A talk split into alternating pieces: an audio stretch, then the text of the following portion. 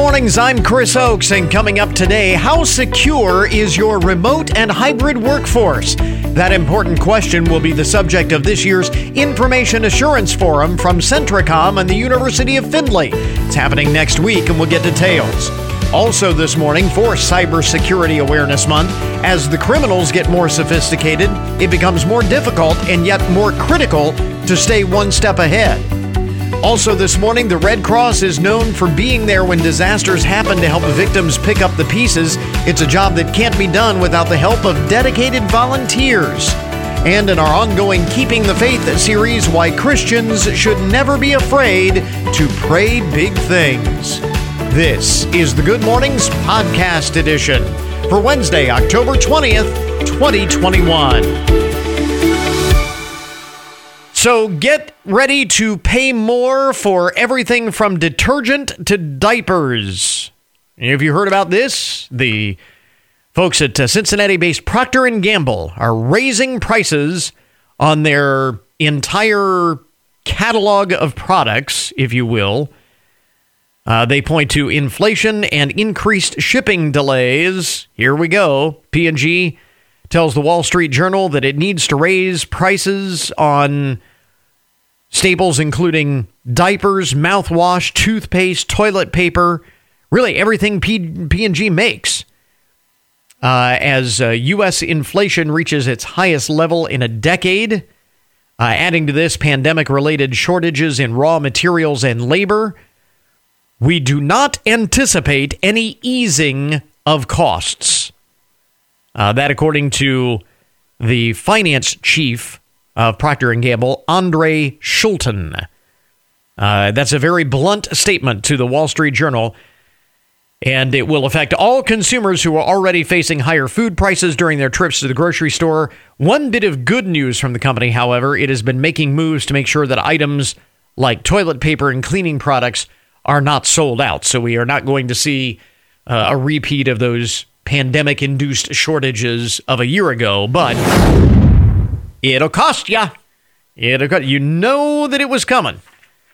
Uh, prices of everything have been going up.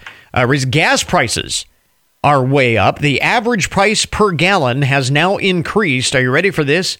54% year over year to a national average of 334 a gallon. 54% higher for gasoline than it was this time last year. Of course, last year as we were going through the pandemic, we were driving less, demand plummeted, and gas prices followed.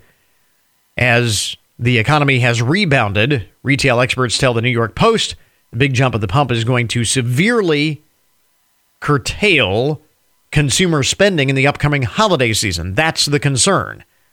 Is that we're paying more to get to the store then we're going to have less. We're just paying more for gas in general. We're going to have less to spend on gifts and other goodies course, it might not matter because experts working in consumer industries say new efforts to ease supply chain snarls may have come too late. The Toy Association, trade organization for the toy industry, says newly announced initiatives like, uh, well, last week, President Biden announced that the Port of Los Angeles is going to 24 7 operations. Dock workers will be taking on more shifts in an effort to help the struggling supply chain. So, those and other mitigation efforts may have come too late. The Toy Association says this will help marginally, but is not in any way a full solution. Experts say toy companies will now have to pay a premium to get their goods into a shipping container, and uh, big toy companies that ship year round will have an advantage over the smaller companies that do not ship goods all year and rely primarily on the holiday season for their annual profitability. As They say due to this, the selection will have gaps. Interesting the way they put that. Selection will have gaps for holiday shopping, and that efforts to unclog the supply chain ahead of the holiday season would have been better off starting three or four months ago. But uh, you know how how we put things off and that is likely going to cost us in terms of uh, selection uh, on store shelves uh, for the uh, for the upcoming holiday season. we mentioned, what was it, yesterday, I think, in our daily download, the fact that anywhere between 50 and 70% of shoppers say that they have already started their Christmas shopping. Depending on age, younger younger couples with with kids are more likely to have started already and already they say they are running into issues laying their hands on the gifts that they want. So, if you have not started, long and short of it is, if you have not started, probably best to get started right now before the price of the pump goes up again. There's, there's all of that. How crazy is this? I saw this on the uh, Newswire this morning. Good morning, by the way. Good to have you with us on this uh, midweek Wednesday. Hard to believe it's uh, Wednesday already. How crazy is this? The uh, popularity of uh, superhero movies is giving rise to a rash of unique baby names. This was a report in the Huffington Post. A number of babies are sporting names like Quill from the Guardians of the Galaxy movies. Who would do this to their child? Who would saddle their child with it? I understand in pop culture, it is not uncommon for baby names to reflect the uh, popular movies, popular TV shows, things like that. That is not unusual. This has been happening for decades. And I think back to the 1970s. A lot of children born in the early 1970s, girls in particular, and I don't know why this sticks out of my mind, but a lot of Jennifer was a very popular name. When I was in high school, Jennifer is a popular name a lot of kids born in the uh, early 70s, girls, obviously, uh, named Jennifer. And it came from the movie Love Story, which was a huge hit at the box office. And the uh, female lead character in that sappy uh, romantic film was named Jennifer. It became a huge, uh, hugely popular name. And uh, so this has been going on. It's not, but that's a normal name. Why would you saddle your kid's name? Uh, why would you saddle your kid with a name like Quill? Uh, Loki is popular too, and some girls are being named Valkyrie. Uh, again, these are all from superhero movies. Of course, they are far outnumbered by babies with traditional names, but still, a growing number of children being named after superhero movies. I just why would you do that to your kids? I don't have uh, the specific numbers, but it will be interesting here in a couple of months when we get into a new year and the Social Security Administration uh, issues their list of the most popular baby names of the year, what 2021's top names will be. Just prepare yourself because there'll probably be some be some superhero names of all things. As long as you don't name your kid Spider Man, I guess you're fine. And a sign of the times here, if you are looking for something to do this weekend, we're halfway to the weekend.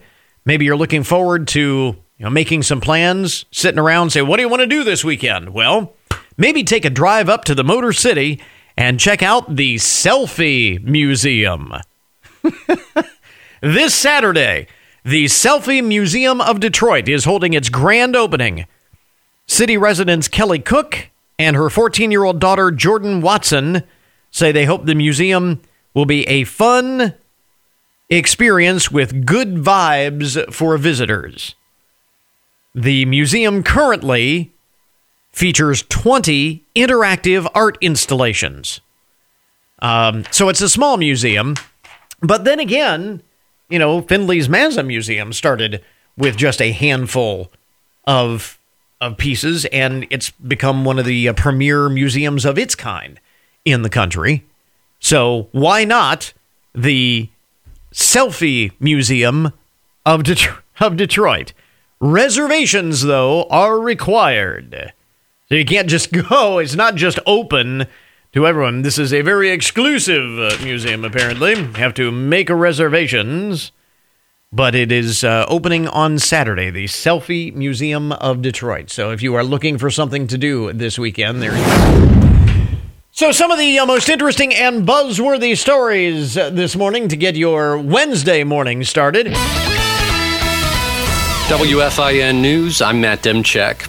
The WTOL 11 first alert forecast plenty of sunshine again today with a high of 73, increasing clouds tonight, a low of 59.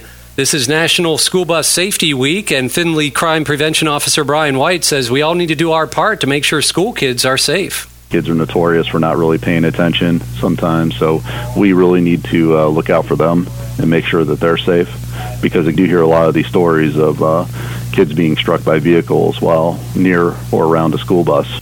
He says drivers are required to stop at least 10 feet in front of or behind a school bus when flashing lights and a stop arm are displayed and cannot resume driving until the school bus begins moving. A driver who fails to stop for a school bus that's loading or unloading students can be fined up to $500 and have their license suspended for a year. A woman who was killed by a falling branch in Mohican State Park has been identified. Authorities say 57 year old Shelley Miller of Columbus was hiking in the Ashland County Park on Sunday when the branch fell on her. ODNR officials are investigating the incident. The American Red Cross of North Central Ohio needs local volunteers who are trained to respond to disasters in their community. To help recruit new disaster action team volunteers, the Red Cross will be holding a public presentation next Wednesday at the Hancock County office, which is located at 125 Fair Street in Findlay. The Red Cross responds to more than 60,000 disasters each year. The majority of those disasters are local home fires. Also, the Red Cross continues to experience an emergency blood shortage. One of the next blood drives coming up locally will be at the Findlay Knights of Columbus on West Main Cross Street on Friday. Paul McCartney and Taylor Swift will induct new members into the Rock and Roll Hall of Fame in Cleveland next week. McCartney will speak in honor of Foo Fighters. The former Beatle is close with Foo Fighters frontman Dave Grohl. Swift will speak and perform in honor of Carole King. Bassett portrayed Turner in the movie What's Love Got to Do with It? Another actor, Drew Barrymore, is lined up to give the induction speech for the Go Go's. The ceremony is Saturday of next week at Rocket Mortgage Fieldhouse, home of the Cavaliers. Dave James, ONN News. Get more news online anytime at WFIN.com. Matt Demchek with 1330 WFIN and 95.5 FM. Information that makes a difference. Good mornings with Chris Oakes on 1330 WFIN and 95.5 FM. And now, our cover story this morning How secure is your remote and hybrid workforce? If you're a business owner or manager, this is a topic that in today's work environment, you really have to ask yourself, and that uh, important question is the subject of this year's Information Assurance Forum from Centricom and the University of Findlay happening next week. Uh, Lauren Wagner is Director of Risk at Centricom and uh, with us uh, in the studio this morning. Such a, a timely uh, topic because obviously over the course of the past year to 17 18 months people have you know pivoted to that remote work model. And at so many businesses so many uh, workplaces um, it's going to be an ongoing thing at least uh, you know some sort of hybrid uh, remote work schedule. So you know it's only logical to ask the question how secure uh, are those workplaces? Yeah that's that absolutely correct chris. The uh, and and part of it is is that this got pushed on organizations so quick. Yeah, before they the, were really ready. yeah, before they were ready for it because of the pandemic, and you know we've had remote remote workers for for years at, at various levels within organizations, and mm-hmm. those largely were planned events. Yeah, uh, where this wasn't, and yeah. uh, so you had an awful lot of people working from and, insecure environment. Yeah, and I, I guess that is uh, one of those risk points that comes up anytime when you have something that's unexpected or you do something out of the norm, um, especially when you do it, you know, overnight almost. Uh, you're likely to create some risk. Here's the question: What is the difference? And I know in the information assurance forum in the past, we've talked about uh, people who bring their own devices uh, mm-hmm. to work, uh, maybe uh, with their mobile devices or their laptop computers on a company network. Um, and the risks involved in that. How difficult or how different is this risk from that? Yeah, it's a it's a bit of a different dynamic. So Because I can hear some business owners saying, "Well, we've we've mitigated the risk, or we've addressed that risk of people using their own devices on a company network." But this is a bit of a different animal. a bit of a different animal, and and, and this kind of expands that because now they're using, uh, in a lot a lot of cases, their personal devices, their home computer devices, in order to access corporate network, Yeah, which are I mean, inherently insecure. I mean, I, I'm I'm not saying that to be mean to anybody, but that's just that's typical. They There's don't have the security. yeah. There's going to be a, a lower level of security in a home network than a than a corporate network or a business network. Yeah, and besides their device, their network itself. Mm-hmm. So that it's their home network now. You're introducing all of that into potentially into your corporation, including the other devices on that network within your home. So to be clear, if I have, uh, we talk about the Internet of Things, and people, longtime listeners of this program, know we've talked about this before. The Internet of Things, where my washing machine and my refrigerator, my thermostat, and my doorbell are all connected to my home network. Those are potential points of entry for a hacker that can uh, theoretically uh, work its way back to a corporate network. Sure, theoretically, Yeah. they would be on the network, and and they're those are inherently insecure devices, Right. And in in uh, well known insecure devices. Mm-hmm. So it's it's really not that big of a deal for a, for a hacker to get into your network if it's part Yeah. of that IoT world as well. Yeah. So, uh, if a company uh, only allows, and I know for us uh, here at our company, if I am going to get onto the corporate network uh, from a home device, I'm doing so through a VPN for a, a virtual virtual private network. Correct. Is that enough to mitigate the risk? Well, it's it's part of the solution, but then the reality is, uh, if you're particularly if you're using your home device, you have that other network behind you that is now also included in that connectivity, perhaps. Uh, so that's that's where the a lot of the risk comes into play. Uh, plus, home devices are are subject to uh, security vulnerabilities that a corporate device might not be. Now, as time goes on, a lot of companies have provided home devices for them to work with, Mhm. and of course, the uh, request or demand is that that be separated from their home network. but The that's good not news- always the case. Yeah, the good news is that uh, many home networks, the routers, and, and again, I know at my home, uh, you're able to set up a network that is isolated for a specific device uh, and only has that device and is isolated from everything else that's on uh, the the main home network. So Right. uh, that is becoming increasingly uh, possible for Right, absolutely. so, so you get this is all you're going to be talking about all of this, all of these issues, possible solutions uh, for your remote and hybrid workforce at the Information Assurance for, uh, Forum, which is the 20th uh, year, you, the 20th anniversary 20th of this. year, yeah. How different different is uh, is this today than 20 years ago? I mean, 20 years ago when this started, you would have never, I would imagine, imagined that this would be something you would be talking about. Oh gosh, uh, the the first information assurance forum we had was held at the uh, the Ritz Auditorium at Old Main on, on the University of Findlay campus. We had approximately forty people there, mostly students, Mm-hmm. and uh, it was probably as much a career day Yeah. as as it was. Uh, you know, it was information security for the students. Mm-hmm. We had an FBI spokesman there and a police officer from Toledo, and uh, and then uh, I, th- I think we had a person there from a staffing organization to Mhm. help talk to students.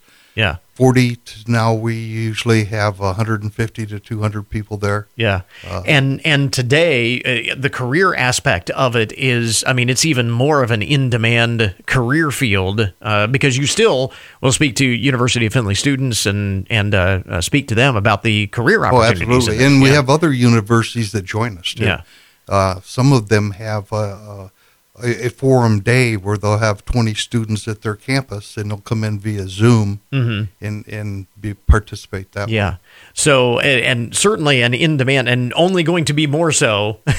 As I mean, some of what we're talking about today is kind of the tip of the iceberg. Who knows what it will be 20 years from now? Uh, you will have a number of uh, speakers uh, that will be speaking to this issue. Yeah, we have a number of speakers. We'll have student speakers in the morning, as we usually do. Uh, we'll have an FBI speaker there as well, and then then we're going to have a panel, and the panel's made up of partners that are involved in in this presentation this year. So we have Centricom, uh, uh, uh, GJM, uh, Highland, and uh, and Eastman. Um, I'm sorry, the law firm. Uh, Eastman and Smith. Thank you, Yeah. Eastman Smith, and they've all helped put this program together. Mm-hmm. And they'll all be there on this panel, speaking from their particular backgrounds and expertise. Uh, and and with respect to some of the uh, the the staffing folks and and, and so on, I, I would imagine you be speaking about how do you broach this subject with uh, with employees, uh, Yes. given that you know, I mean, if uh, again. One of the things, the the storylines through this pandemic has been uh, recruiting new people, and how now with this remote and hybrid uh, work environment, you can recruit from pretty much anywhere in the world because people can work from anywhere. But this has to be part of that process, I, I would imagine, in screening and interviewing and, and so on, keeping all of this in mind. Yeah, for sure. And and yeah, like you said, you have an expanded potential workforce, Right. Which has been a good thing, mm-hmm. and we've benefited from that as well. Sure. But then it does introduce additional security implications. Yeah. So uh, thinking holistically about this, thinking big picture. Now, the Information Assurance Forum is one week from today, right? Correct. That's Yeah. correct. And today, you you really want to register by the end of the day today if you want to have lunch at the forum. So they'll be taking a head count here today or tomorrow in order to solidify that. And then the uh, event itself is an, an all day uh, Uh, event. Ten o'clock starts at ten o'clock in the morning, runs through three o'clock. I believe. Okay. So you definitely want lunch. Uh, so uh, get registered. How do folks do that? Uh, IAForum.net is is one way that they can get on and register, and also they can register through the uh, Findlay Hancock County Chamber of Commerce. And by the way, this is uh, aimed at businesses of all categories, all sizes, All- because this is something that you know large and small companies alike are uh, grappling with. Yes, absolutely. Yeah. Yeah. and we try to cater to all those markets. And we have a link up on our webpage at goodmornings.net if you want more information about the uh, 20th annual Information Assurance Forum, talking about security for your remote and hybrid workforce. It is uh, happening at Winebrenner, right next uh, next yes, Wednesday. correct, correct. Winebrenner. Uh, the IA Forum from uh, Centricom and the University of Findlay. Lauren Wagner, again, Director of Risk at Centricom. Thanks very much for dropping by. We appreciate Thank you. Chris. Appreciate the opportunity.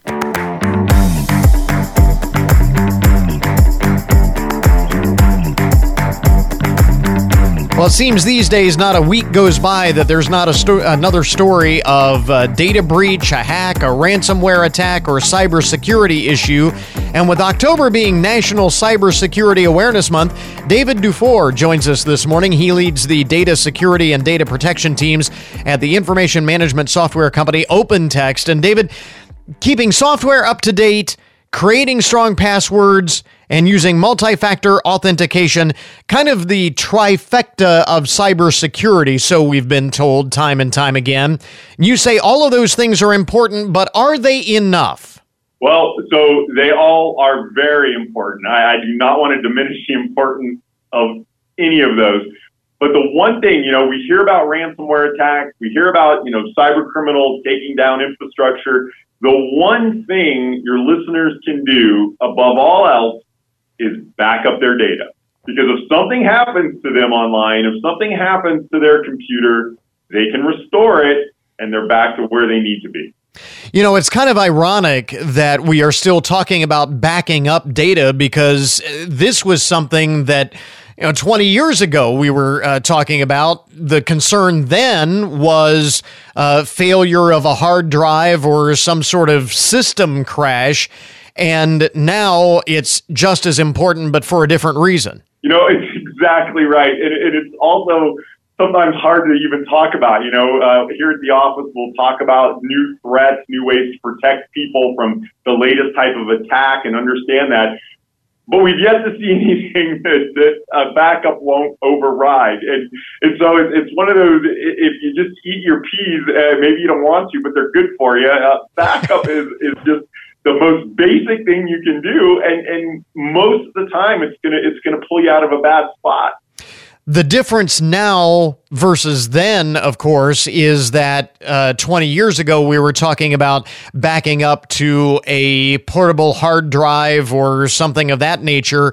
Now, cloud uh, storage is sort of the the go-to method that's kind of considered uh, the standard how is cloud storage different from backing up on physical media uh, that we have in hand and is cloud storage enough? Should we be doing both? That's a good question. And and if you have some data like medical records, if you're a if, if someone's running a medical practice or, or critical, you know, data like that, you do need to consider having some type of physical backup that you can pull off a computer that you know a hacker is not going to get to. Um, that said, cloud storage is the best way uh, in this day and age uh, simply because of um, the efficiency of it, the simplicity. But the thing is, a lot of people aren't aware that there's a difference between uh, you know, cloud storage in a synchronization mode where maybe I change a file on my home computer and it automatically updates on my phone or my,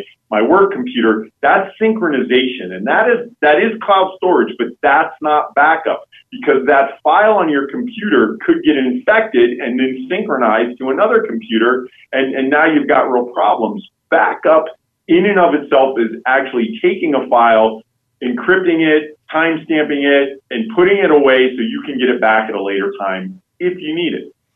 So, what is the difference? I mean, you talk about synchronization. That's something that most of us kind of turn on by default and it just kind of happens in the background. We don't have to worry about it. So, in terms of data backup on the cloud, uh, can we do something similar or is this something that we have to manually do from time to time? Well, so if you if you get the right software, if you get a backup solution, it will manage. Does it back up to your local, drive, you know, a, a portable hard drive? Does it back up to a cloud location? And then once you've got it, you know, initially installed and running, it's it's kind of fire and forget. Once it's up and running, uh, it will handle it for you. You should periodically check it to ensure that that your backups are good, or yeah. software will alert you through email saying it was a valid backup but but you can forget it once you set it up. Because the a couple of other questions uh, with regard to backup in general and cloud backup uh, specifically, uh, and you were kind of alluding to it with synchronization. How do we make sure that we uh, don't automatically back up a file that is uh, infected or that is uh, that is a problem file? So, a couple of points there, and, and this is back to where backups being the most mundane thing in the world just solve this problem. If you have a good solution, antivirus solution that's scanning your files, the hope is you'll identify a file and quarantine it and not back it up. Yeah. But even if you do, a good backup solution maintains multiple versions of files. So as long as you've maintained an adequate history of, of several months, mm. you can roll back theoretically before that file's infected and you're back to a normal state. Got it. And then the other question with cloud backup specifically, and you were kind of alluding to this, and I can hear a lot of people saying, well, if if my system can be hacked online, what's to prevent a cloud storage system or a cloud backup system from being hacked or being held for ransom uh, just like any other system? You're not wrong. It, it is it is absolutely something that could happen. And so this is why if your data is so super critical, it, it's good to have it uh, an offline storage.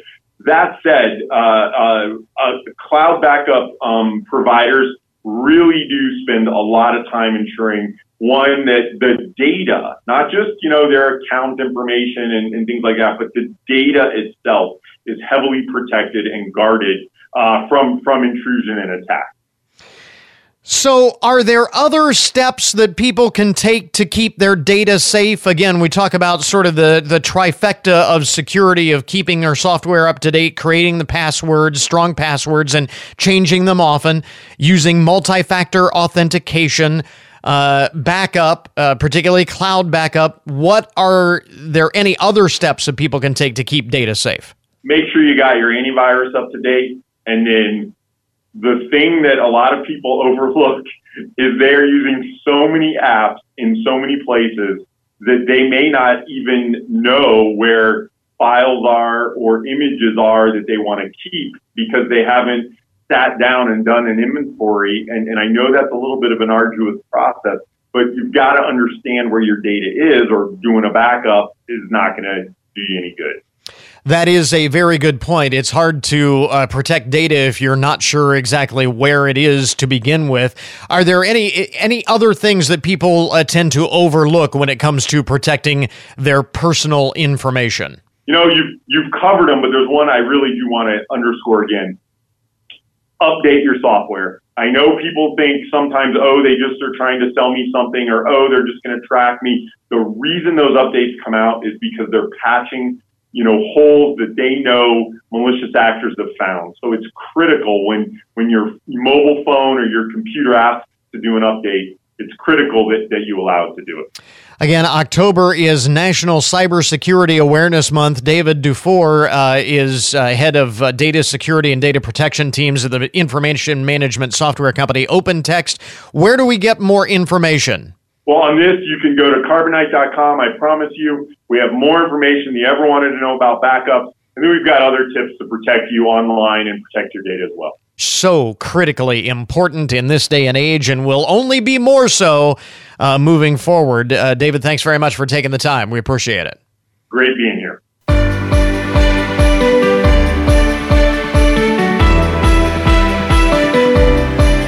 Over the years, of course, we know the Red Cross for being there when disasters happen, the major natural disasters or smaller community and family disasters, home fires and floods and everything in between to help victims pick up the pieces afterward. But that is a job that cannot be done without the help of dedicated volunteers. And as such, the Red Cross is looking for new volunteers to help with that mission. Todd James, the North Central Ohio chapter of the American Red Cross, uh, with us in the studio this morning.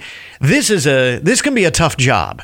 Uh, definitely. I mean, you know, there are so many volunteer opportunities in the community, so many different ways that you can give your time and your talent um, this is one that is vital, as you said. Without our volunteers, you know, there wouldn't be an American Red Cross. Mm-hmm. Uh, but it is definitely one that requires a, a little bit more time and a little bit more commitment than maybe some others but the payoff that you get from it and the yeah. service you're providing is well worth that yeah. investment. This is um, this is a lot more emotionally draining. I mean, certainly you can pick up litter on the side of the road, oh. and people we need people to do that too. Yeah.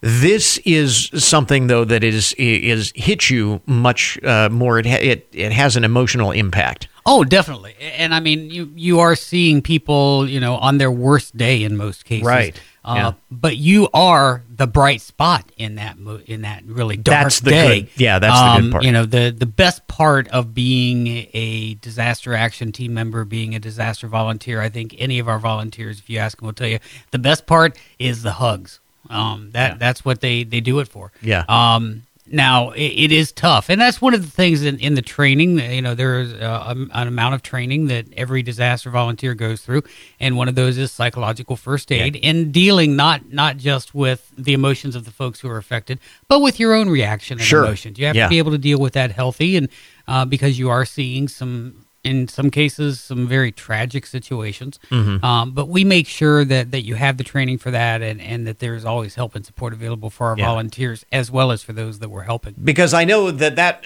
I can hear some people saying, "Well, I don't know that I could do that," and and it's not like you're thrown to the wolves on this. Yeah. You you do get uh, some training on on how to process all of that and work through it. And again, as you said, it, it can be a very rewarding experience. There are very few ways that you can volunteer that you can get this kind of impact for yourself. Yeah, so, it, it's amazing the um, the feeling that you get. You know, I, I, can still remember the very first time I went out to a home fire when I joined the Red Cross and, mm. and did the work. Was out there with one of our teams and and saw what we did and. Um, you know the the family's reaction to the to the help that they were receiving. It yeah. just it's like, oh yeah, this is what I want to do. Mm-hmm. Yeah. Um, and and now I know we've talked to you before. You have uh, deployed to all kinds of disasters all over the country. Yeah. Uh, not just here at home. Are we talking about that kind of volunteerism? I mean, that opportunity is available, but what we're focusing on really are the local disaster okay. volunteers, our disaster action team members, mm-hmm. uh, because the big ones are the ones that you see, the ones that make the news. You right. you turn on the news and there's been a hurricane or a wildfire, or an earthquake, and you'll see the Red Cross there, and that is, you know, of course, we're going to be there.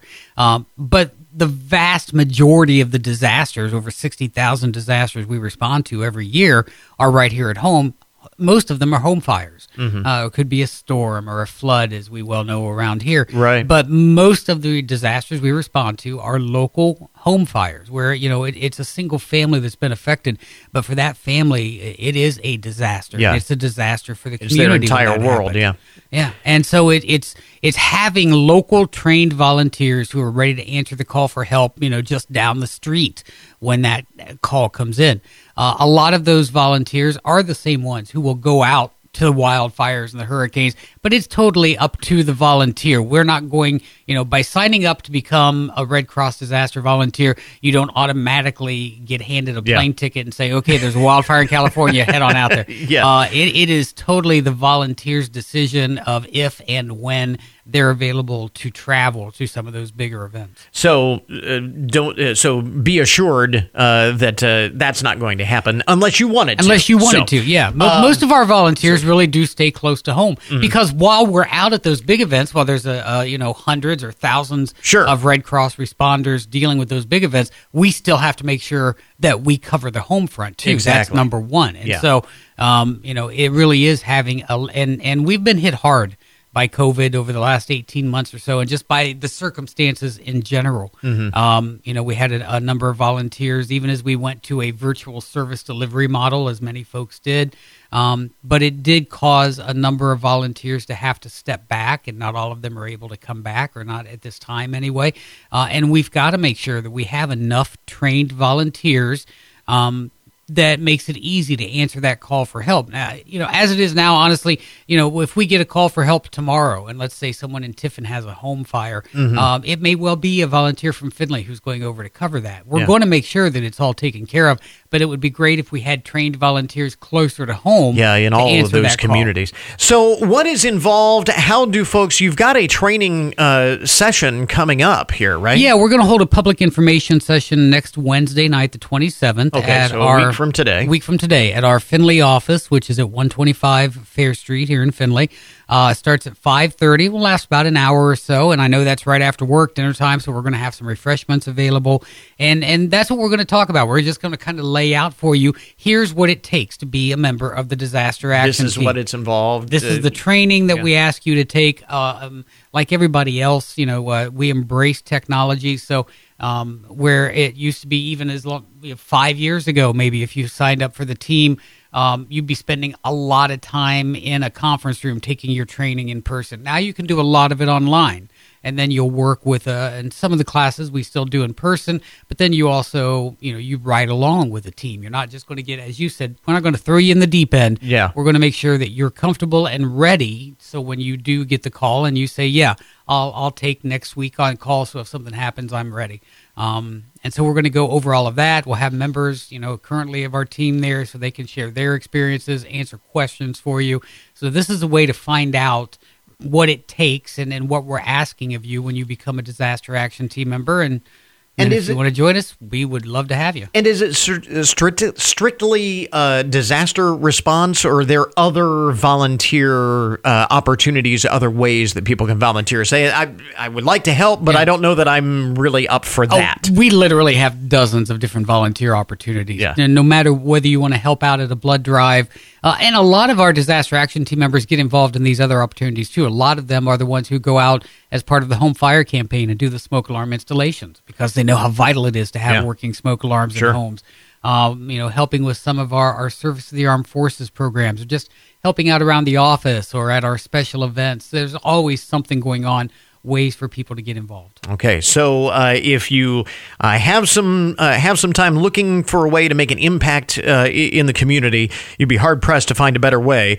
Uh, again, the uh, this sort of open house, this get to know the opportunities, yeah. sort of meet and greet, if you will.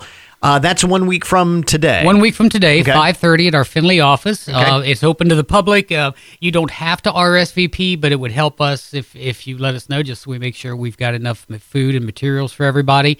Uh, and if you can't join us in person, we are going to also present a virtual. So we're going to be streaming it live.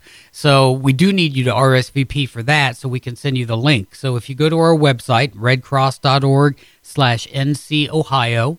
Uh, or you can email us, neovolunteer at redcross.org. Uh, we'll send you back the link so you have that. So if you awesome. can't join us in person, but you can still see the presentation, participate, ask questions, those kind of things. We've got that link up at our webpage too, by the way, so you can go to goodmornings.net if you didn't get all of that, and uh, we'll have it linked up there. Uh, by the way, speaking of uh, blood drives, we get about 30 yes. seconds here. Still a drastic need for We are in blood. an urgent need for blood and platelet donations uh, right now. The the blood supplies have never been haven't been this low in over 5 years. Uh, we need to collect a 10,000 additional units every week for the next month to catch up wow. with what the demand for the hospitals right. is right now. And, and so we really, really need everybody to please consider donating blood. If you know you can't donate for whatever reason, then ask a friend to donate in your name. We've got to make sure that we're keeping the stable blood supply that the hospitals need. So, very important uh, to do that as well. So, plant that seed uh, as well. Todd James, the North Central Ohio chapter of the American Red Cross, thanks very much for dropping by. We Thank appreciate you. it. We interrupt this program to bring you a broken news alert.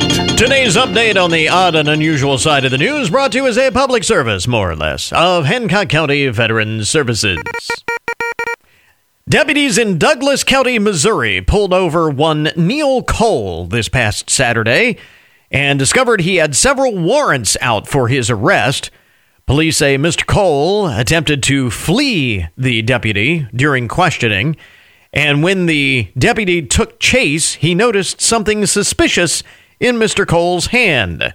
When the deputy eventually caught up with and arrested Mr. Cole, he realized he was holding a Marie Callender's chocolate cream pie. I don't know. I don't know why. That just struck me as He's got something suspicious in his hand. It turned out to be a Marie Cole's chocolate cream pie. Investigators uh, say that the pie is being kept with Mr. Cole's belongings that he will get back uh, upon his release. Give me back my pie! Hmm. Elsewhere in the broken news, police in Maryland say they have arrested one of three suspects who are suspected of trying to steal an ATM from a bank. Not steal from an ATM, actually steal the ATM machine. The suspects ripped the machine from the exterior wall of the bank.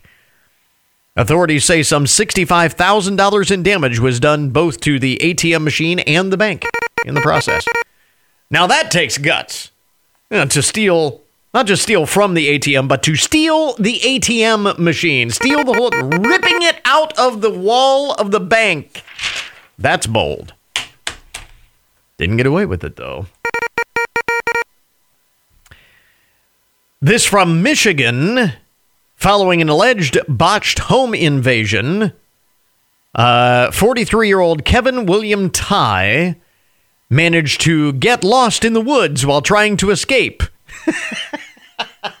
made his getaway into the woods and promptly got lost. He was so lost, in fact, that he called the police on himself, asking to be rescued.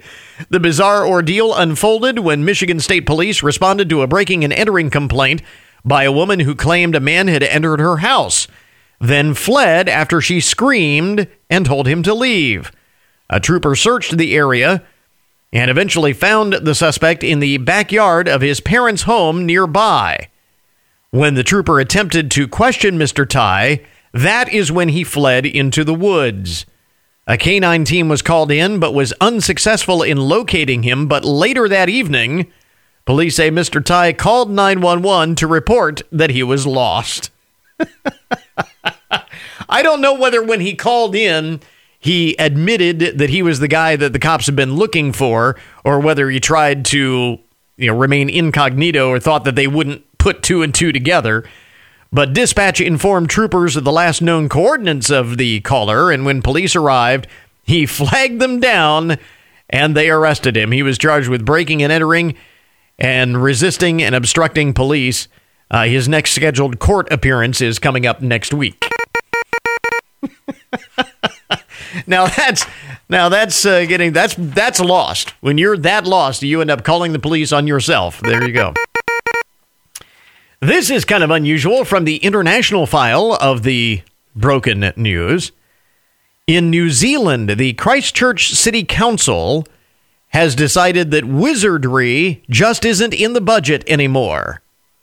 After more than two decades as the official wizard of New Zealand, the uh, uh, after after more than two decades as the official wizard of New Zealand, Ian Brackenbury Channell, who is paid sixteen thousand dollars annually uh, to provide acts of wizardry and other wizard-like services as part of promotional work for the city of Christchurch, New Zealand. He has been relieved of his duties now, which, according to the city council website, included doing rain dances and casting spells. he has been relieved of those duties as the official wizard of New Zealand. Boy, I tell you what, the economy is tough. When you got to lay off the city wizard, that's, you know, times are tough.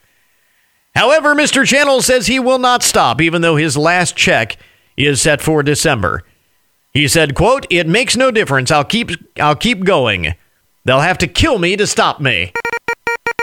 Well, that might be a little that might be a little much. I wonder if he's going to cast a spell on the city council members who voted to lay him off. I mean, that would be the logical, you know, next uh next uh, spell to cast. and finally in the uh, broken news this morning, is our viral video of the day. You can check this out online if you like, but be prepared. Uh, there is some rather mature content involved. KREM is a local television news station in Spokane, Washington. Uh, and proving that anything can happen on live TV during their Sunday evening weather broadcast, meteorologist Michelle Boss was giving uh, an update when a clip was shown on the green screen over her right shoulder of a woman's backside in a pornographic movie. About 13 seconds worth uh, appeared uh, in video uh, during the uh, weather report. Uh, news reports are that uh, the station apologized for the incident later that evening on its 11 p.m. broadcast. This happened at the in the 6 p.m. newscast. At 11 o'clock, they uh, apologized for the incident. The Spokane Police Department has confirmed that it is investigating the incident. They don't know where the video came from. So far, no one has been blamed for airing the clip. But oops! You go. Uh, that is today's Broken News Report. Uh, this update of the odd and unusual side of the news brought to you as a public service, more or less, of Hancock County Veteran Services. We now return you to your regularly scheduled programming.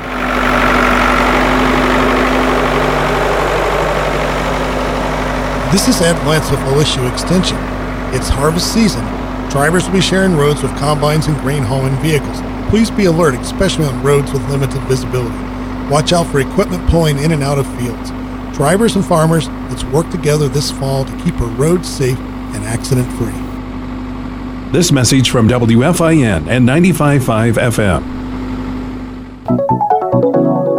And now your daily download, the numbers behind the news, the statistics that shape our lives. We're talking about uh, internet security and cybersecurity awareness month and all of that in the month of October. Interesting new survey finds that an alarming number of very young children are active users of social media. We're talking one out of three children between the ages of seven and nine years old. One third of seven to nine year olds use some form of social media, according to results of a national poll released earlier this week. And in addition, nearly half of those between the ages of 10, to, uh, 10 and 12 indicate that they are on social media. That is a large number of under 13s, of preteens, especially very young kids. And what's perhaps even more alarming is that a large percentage, it's about one in six parents of elementary and middle schoolers who use social media, say they do not use parental controls. Now, this survey was conducted by the University of Michigan Health uh, C.S. Mott Children's Hospital of about a thousand parents with at least one child between the ages of 7 and 12.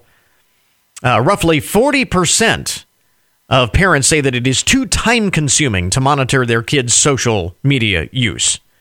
What is interesting is that according to the survey, in deciding which apps are appropriate and safe for their children, nearly three in four parents surveyed report that they consider if the app has parental controls. Um, but uh, again, over uh, it says although two thirds of the respondents say they use at least one parental control feature, one in five indicate that they have been unable to find the information they need to set up all of the parental controls, or that it's too time consuming. So parents are looking for parental controls as an option, but then not using the option. Kind of interesting. Um, other factors in deciding which apps are appropriate and safe for their child to use. Nearly three and four parents uh, say they consider whether the app has parental controls, even though many of them don't use them.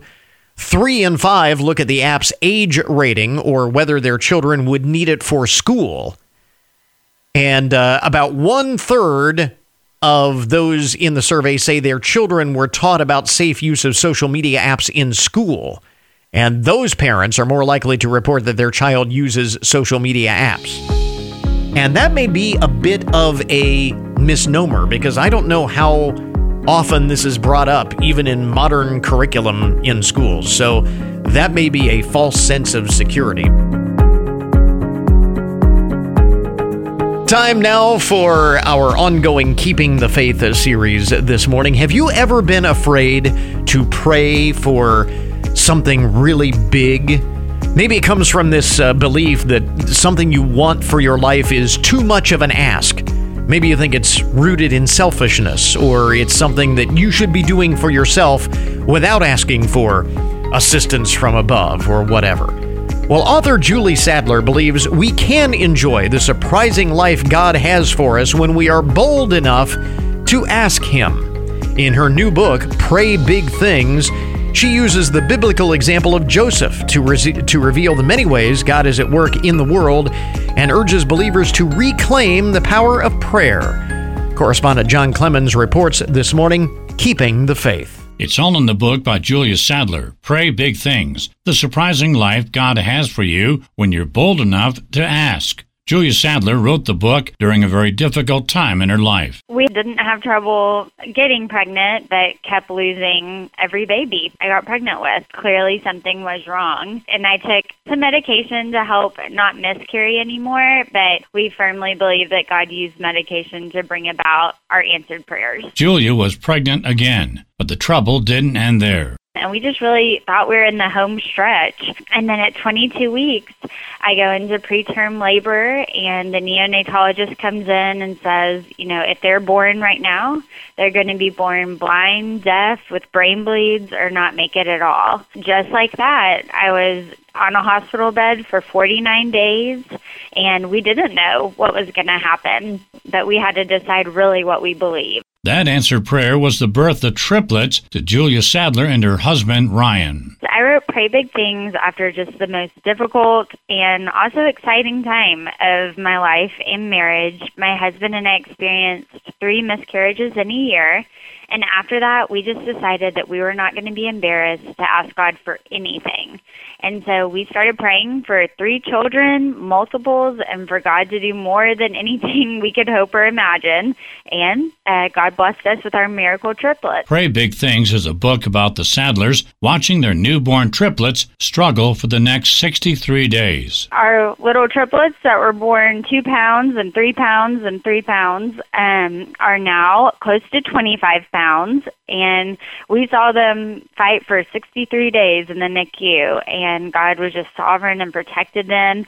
And now they're healthy and they're thriving. And I do a devotional with them every morning. They have their own little language and they're just best friends. And it's, it's just amazing. But we get to tell their story all the time, finding hope in the midst of miscarriage and struggles. Julia Sadler writes in Pray Big Things that the scriptures she read took on a new significance. We just begged God every day to protect the lives of our children and it was a very it was a very scary time. I knew that I needed to stay connected obviously um to scripture and read my Bible. And so I read through Psalms and I'd read a psalm a day and it was just so it was exactly what I needed. And it's verses that I'd known my whole life, but when you're in just that special time of need and needing God so desperately to answer, it's just amazing how much God's word comes alive to you. Pray Things is also about Sadler learning to trust on the Lord to reveal His purpose. 49 days in a hospital is a really long time. And so we prayed for God to show us why are we here? What can we do to further your kingdom while we're here. And little by little, it was just so amazing that God gave us people to minister to. God really showed us that even though you don't know what happens in the future, certainly bad things happen all the time, but that doesn't mean that there's not a purpose for us today. It was also an opportunity for the Sadlers to understand the purpose God had for their ordeal. Pray Big Things, we talk a lot about how to discover your purpose, even in seasons that you never would have chosen. Pray Big Things kind of sounds like name it and claim it, and it's not that at all. It's how can we pray big but still find purpose in our everyday lives. Being a Christian does not mean you'll never have trouble something that really throws people off a lot is, well, I believe in God, and if God's good, why is this happening? Jesus says, in this world you will have trouble. Not maybe, not if. We can take heart because we trust in the one that's overcome the world. Becoming a Christian, accepting Christ as your Savior, does not mean you're never going to have trouble. It does mean that there's hope. Pray Big Things is a book for all parents that will encourage them to teach their children to stand for Christ. One of the best quotes I ever heard about parenthood was the most important thing you can teach your child is to stand alone. And so, one of the big things we pray for our children is that they will have the boldness to stand for Christ wherever they are, even if it's not popular, even if it's not what their friends are doing. My husband and I believe that that's the reason we're here is to tell people about Christ. And so we pray that our kids first accept Christ as their Savior, but secondly, that they have that same love for evangelism. Here's how to find out more information about the book, Pray Big Things The Surprising Life God Has for You When You're Bold Enough to Ask by Julia Sadler. Listeners can get in touch with me, and our whole life is basically on Instagram, Julia J. Sadler the Sadler triplets, and also my website, juliajsadler.com. This is John Clemens reporting. And that will put a wrap on our podcast for today. Thanks to all of our guests for joining us on the program. And remember, you can get more information about all of the topics that we talk about each day on the show at our webpage. Bookmark that site and be sure to check back every day, goodmornings.net. Coming up tomorrow, the American Academy of Pediatrics and the American Academy of Child and Adolescent Psychiatry have this week declared a national state of emergency for children's mental health. We look at the sobering statistics and challenging solutions. So until tomorrow morning, that is good mornings for this morning. Now that you've had a good morning, go on out and make it a good day. We'll catch you back here tomorrow.